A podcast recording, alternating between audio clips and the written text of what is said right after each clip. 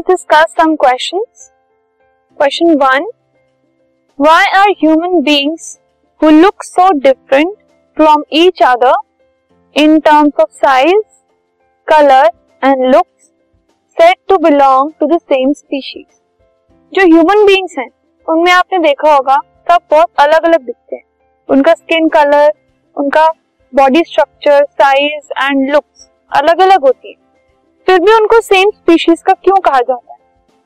तो एक जो स्पीशीज होती है it is a group of organisms that are capable of interbreeding to produce a fertile offspring so जो स्पीशीज होती हैं, वो होते हैं ग्रुप ऑफ़ इंडिविजुअल जो कि आपस में ब्रीड करके न्यू ऑफस्प्रिंग्स को प्रोड्यूस कर सके।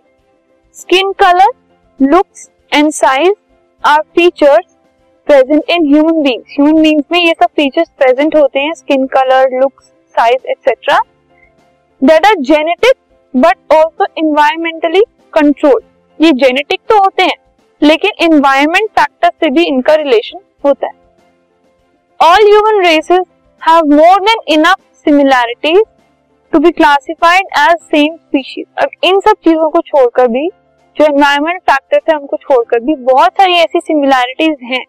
सारी ह्यूमन रेसेस में। क्यों? जिसकी वजह से उनको कलेक्टिवली ह्यूमन बींग्स कहा जा सके। Therefore all human beings are a single species as humans of different colour size and looks are capable of reproduction of reproducing the, they are capable of reproduction and can produce a fertile offspring. तो अलग अलग look के अलग अलग skin colour के अलग अलग size के जो भी ह्यूमन बींग्स हैं उन सबको एक ही स्पीशीज का माना जाता है क्योंकि वो रिप्रोड्यूस uh, करके आपस में ब्रीड करके एक फर्टाइल ऑफस्प्रिंग को प्रोड्यूस कर सकते so this is the reason